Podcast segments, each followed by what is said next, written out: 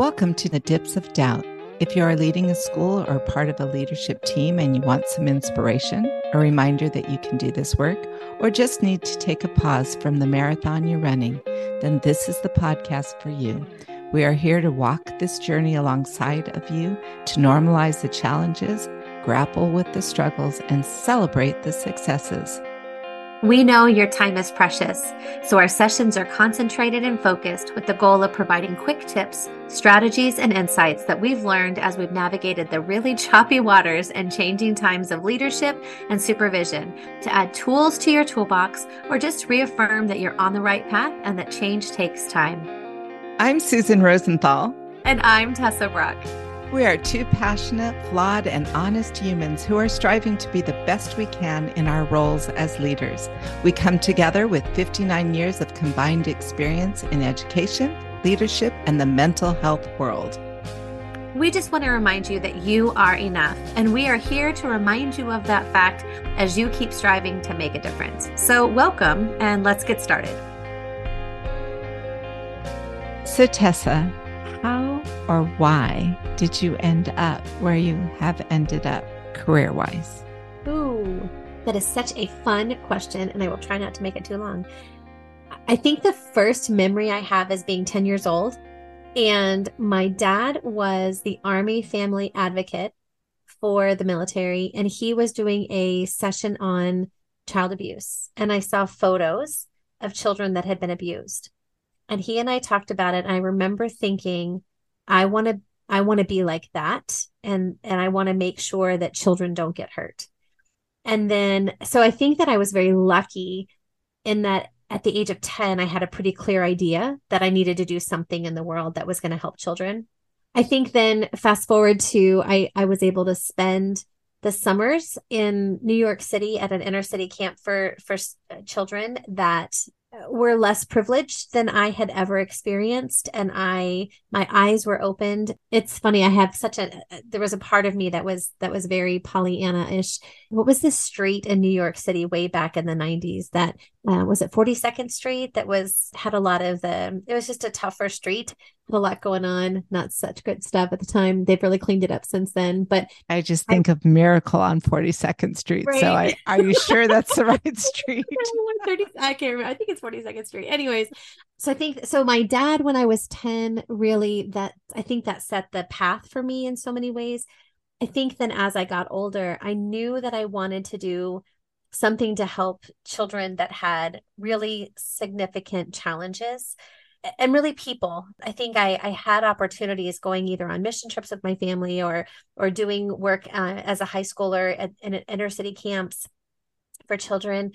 I understood that my life had had privilege in ways that other people didn't have and i wanted to it was really important to me to be part of the solution. And i remember going to new york city one year and walking down the new york city streets and I was a young high school naive Pollyanna kind of kid and I I remember looking around and it was so important to me that I make eye contact with every single person and see how many people I could make smile because they all seemed so grumpy and they all seemed so unhappy and I just wanted to impact their day somehow positively and I was thrilled at every person that would make eye contact and smile with me.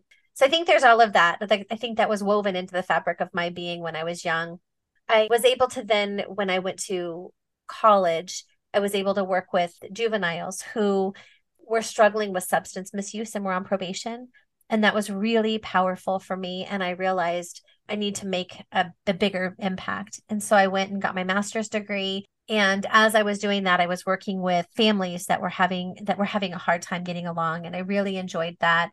And as I was doing that work, I realized I've got to get I've got to get there younger. And so I moved on and I started working with Head Start and I really had loved I've, I've worked with Head Start for so many years and have such a passion for the mission and the vision for Head Start and how so much of it is not just academics, but I've, I've been part of the mental health team and really that so much of that work is always grounded in equity also and, and inclusion and to really help families that have less privilege to to have a, a better start a, a stronger foot in the door when they get started and then being able to realize that again I, I just needed to continue to make a bigger impact for me there's this this idea of legacy where not so much it's about me but it's that I need my life to have made a difference. I need to have made an impact. And I need to not have just taken up air and space in the world as I inhabited this earth, but it's really about did I make it a better place and did I lighten the load for other people? And I think that's when I really started pursuing my own business and and being a a consultant and an executive coach and a, a, a tr- speaker and a trainer and a facilitator all of those things because i feel like if i'm if there's any way that i can support someone in having their load be lightened in the work that they're doing whether it's as a, a professional whether it's as a teacher as a, a leader an executive no matter who we are it's it's a, a hard messy world to navigate and there's a lot of things that get in our way of us doing our very best and if i can help people figure that out a little bit differently so that they in turn can have a better stronger positive ripple effect then I feel like maybe I've done my job. So I think that's kind of what happened for me. How about you? Wow, I want to be you. No, because one is plenty. No more. Oh my no gosh, no. that was great. I mean, you know, we don't all know why we are where we are sometimes, and sometimes you think did you get here by luck? Did you get here by hard work? Did you get here by both? Did you mm-hmm. fall into it, stumble into it? And that's my pathway, really. And so there are people like you that know from the time they're tiny who they are and what they want to be. And then there are those of us that find their way to what they want to do and want to be but it's so not the traditional of knowing from a very young age, right? And I think both are great pathways to have. And I think someone who doesn't know what they want to be when they grow up is just as great as the person who knew from what they wanted to be when they grew up. I really had no idea what I wanted to be. I went to the U of A and originally fashion merchandising. I wanted to do wow. things with clothing. Yeah. I love clothes. That sounds horrible, but I broke my ankle as a sophomore in college and was in a horrible car accident. And just taking a shower was difficult. Like they had no shower bags for your casts at that time. And I happened to be taking a textile class and fell in love with exploring like oh what could i do to cover my cast so that i could take a shower and i can remember one of the professors saying you know i'd love you to take this other class i'm offering it's designing clothes for the handicapped took it and that was my pathway. I was going to design clothes for the handicap because back then they did not have a lot of adaptations or modifications to clothing. If you had an amputated arm or a leg or you know needed a prosthesis or even back then for women that had mastectomies they just didn't have a lot of products. And so i graduated with a major in um, designing clothes for the handicap i mean had an independent study did an internship at Stanford's Children's Hospital to learn more about students that had special needs, designed things, published some things there. And then I met my husband a month before I was going to go off to get my master's in occupational therapy and be an OT because really OTs do one part of that work, adaptations for clothing. But I thought I could do more, right? So found myself in Tucson and not going anywhere and no degree to do something unique with that degree because in Tucson they could hire OTs. What was I going to do? So took a job as an office manager. I won't say where and realized I better figure out what I want to be when I grow up. And I thought because I loved working with kids I would go into education and thought special ed. And everyone told me there is no way you're going to get your master's in special ed and people will hire you if you do not teach first. What a concept, right? Jump a couple of ladders and they're going to hire me. So I listened and I got a post baccalaureate in elementary education because I had no clue at all what content I liked the best, right? I just, I don't know. I like it all. So I did that and went to teach in a district for 12 years as a second and first grade teacher and found that the very first year in my career, they asked, what do new teachers need? And of course, I could not keep my mouth shut. So insert foot and recognized that my passion was to support new teachers. And of course, at the time, the superintendent said, Well, you spoke up. Let's put you on a committee. And that's where my passion to mentor and coach and support people really began.